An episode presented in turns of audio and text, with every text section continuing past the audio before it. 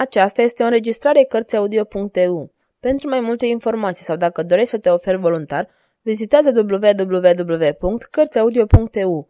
Toate înregistrările Cărțiaudio.eu sunt din domeniul public. Michel Zevaco Regele cercetorilor Capitolul 47 Convorbirea Bărbatul care vorbise astfel împinse atunci zăvorul ușii și se dezbrăcă de mantia pe care o aruncă pe scaun. Nu am cunoștință, spuse Loyola, fără ca cea mai mică emoție să se manifeste în atitudinea sa. Nu am cunoștință că domnul Etienne Dole să aibă vreun fiu. Am să vă explic, domnule, pentru ce folosesc acest termen, spuse tânărul cu o răceală amenințătoare. Necunoscutul era într-adevăr un tânăr.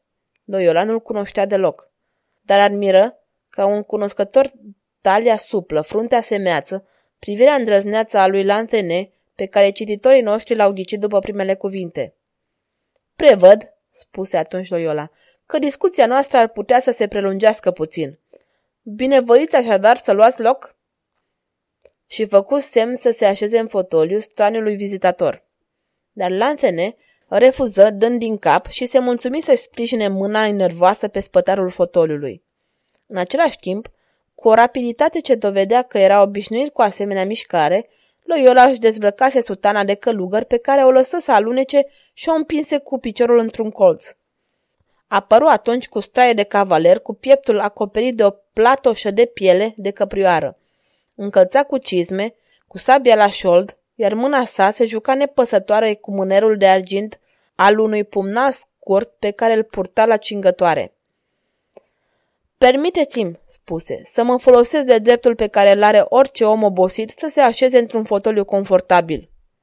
Într-adevăr, se lăsă într-un fotoliu, picior peste picior, fixă o privire ironică asupra lui Lansene și spuse Vă ascult, domnule, cu toate că maniera dumneavoastră de a vă înfățișa acasă la cineva, mai ales la o asemenea oră, este mai degrabă insolită. Ce aveți să-mi spune? Domnule, spuse Lansene, Observ că vreți să surprindeți pe chipul meu mirarea pe care presupuneți că trebuie să o încerc la apariția subită a unui cavaler. În vreme ce gândiți că găsiți o față bisericească fără apărare? Credeam într-adevăr să întâlnesc un călugăr neînsemnat. Uimirea la care sperați există sub forma unei bucurii reale. Observ, domnule, că aș putea să vă omor fără remușcări. Aha, ați venit deci cu intenția să mă ucideți. Da, spuse cu hotărâre la antene. Numai dacă nu cumva ne-am înțelege. Mă îndoiesc, dragule, spuse cu calmitate Loyola, care, cu vârful pumnalului său pe care îl scoase din teacă, își curăța în tihnă unghiile. Așadar, v-ați prezentat de fiul domnului Dole.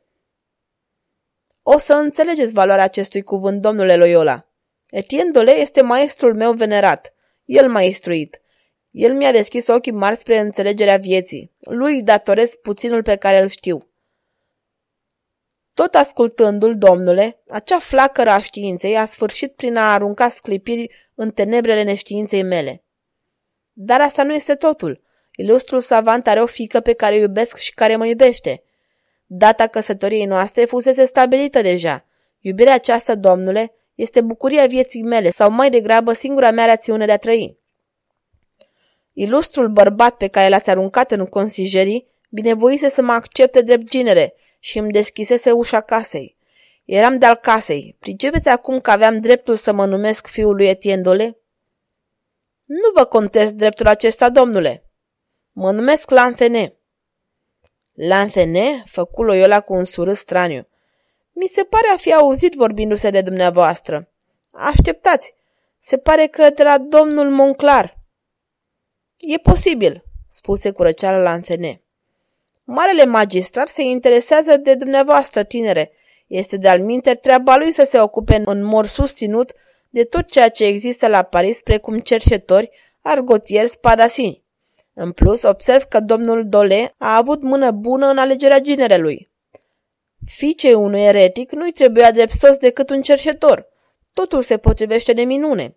Da, da, domnule Lanțene, care proveniți de la curtea miracolelor. Sunteți cu adevărat onorabilul fiu al domnului Dole, care se află în consigerii. Totul se potrivește.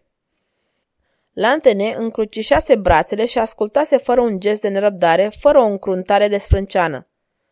Domnule de Loyola, spuse după ce călugărul spaniol îi sprăvise de vorbit.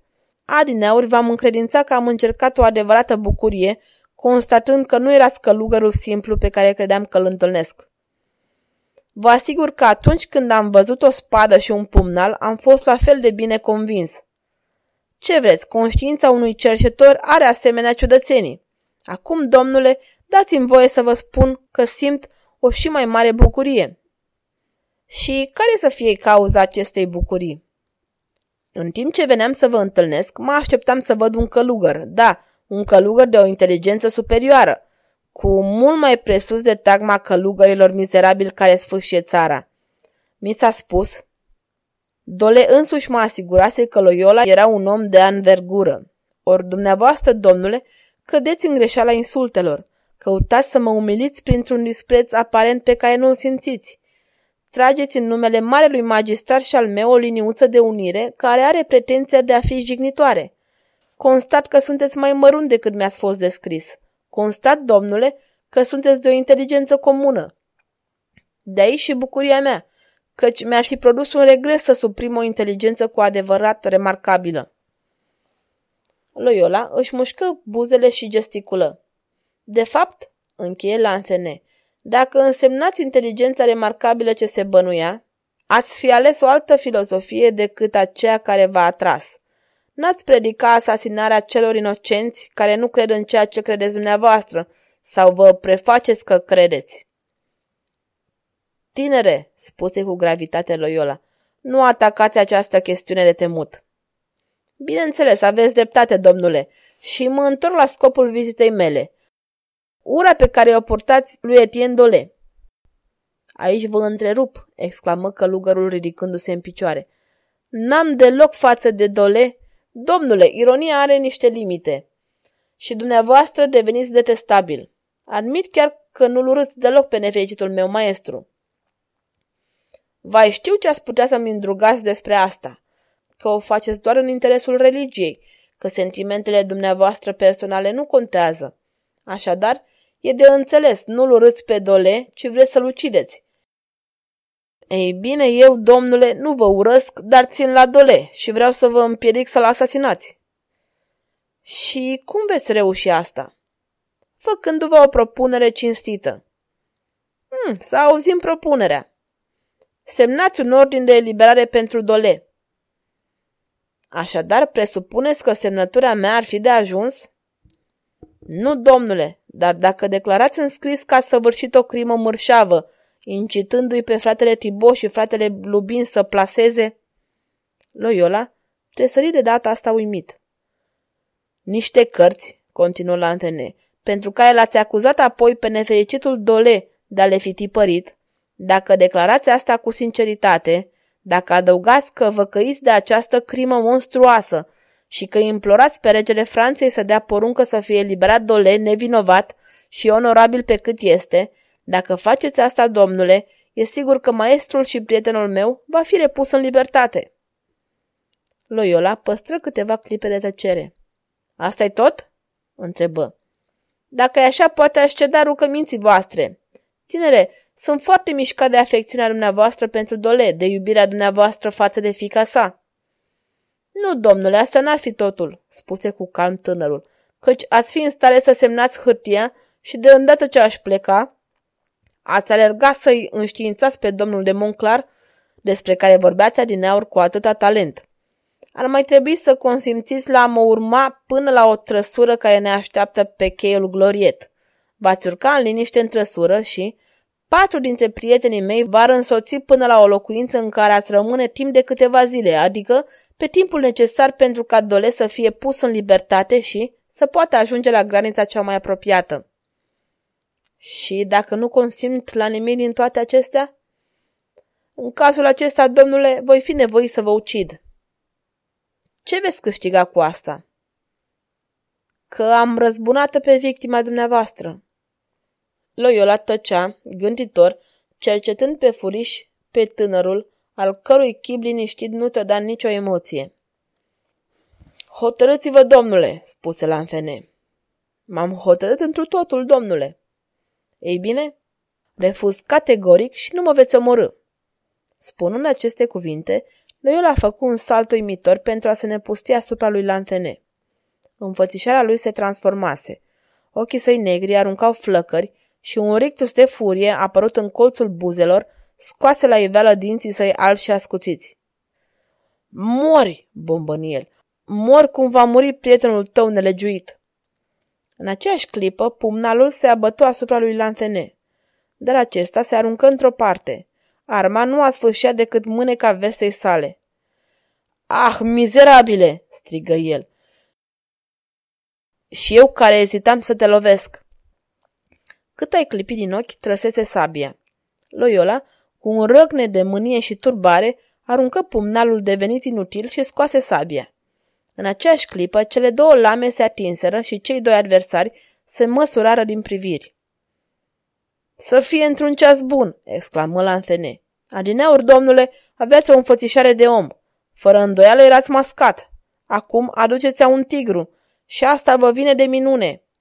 În timpul acesta, Loyola ataca cu furie. Era un rival aspru. Nu este inutil să arătăm aici că, hirotonosit fiind, continua zi de zi să exerseze timp de două ore pentru a se menține în formă. Zângănitul săbiilor se auzi timp de zece minute. La antene, fidel unei tactici care îi reușise deja de câteva ori, lăsa adversarul să se obosească și, din când în când, îl întărăta prin cuvinte usturătoare. Deodată observă că Loyola începea să dea semne de oboseală. Încheietura mâinii înțepeni. Atunci a fost rândul său să atace. Se avântă cu răceala obișnuită și, una după alta, dădu câteva lovituri de sabie teribile. Loyola nu-și datoră scăparea decât printr-o retragere rapidă. După o clipă, se trezi încolțit într-un ungher al camerei. Cu o fentă dublă, urmată de o desprindere mai rapidă decât fulgerul, Lantene fandă puternic. Sabia pătrunse în carnea umărului, pe care o străpunse și vârful ei se frânse de perete. Loyola rămase pentru o secundă în picioare cu mâna crispată pe mânerul sabiei. Deschise gura vrând să vorbească, apoi, dintr-o dată, scăpă sabia, bătu aerul cu brațele și se prăbuși fără suflare. La antene șterse lama ciuntită a sabiei înroșite de sânge. Era la fel de calm, de parcă teribila dramă nu s-ar fi petrecut în clipa de față. Doar că era puțin palid în timp ce îl priva pe Loyola. Cred că nu va mai face rău nimănui, murmură. În genunche, desfăcu paloșa de piele și vesta lui Loyola și descoperi rana. Vârful sabiei pătrunse deasupra platoșei și lama traversase umărul. Rana era teribilă, cu toate că abia sângera. Lantene îi căută inima. Inima bătea rar și foarte slab. Trăiește încă, gândea el, și rămase o clipă pe gânduri. Ispita îl cuprinse năpraznic să-l sfârșească pe Reanit cu o lovitură de pumnal. Timp de câteva secunde frământa mânerul pumnalului, apoi, cu calm, împinse înapoi oțelul pe care îl scosese pe jumătate din teacă. Nu, spuse aproape cu glas tare, e peste puterile mele. Ezită încă un minut. De-al minteri, reluă, chiar dacă nu este mort de-a binele, mult nu mai are și pentru a-și întări această opinie, puse din nou mâna în dreptul inimii rănitului. De data asta îndepărtă și mai mult vesta. În mișcarea pe care o făcu, mâna lui deodată și fănă o hârtie. Lanțene o luă, o despături și o parcurse dintr-o privire și se abținu cu greutate să nu izbucnească de bucuria care ilumină chipul. Hârtia reprezenta permisul de liberă trecere semnat de către François I.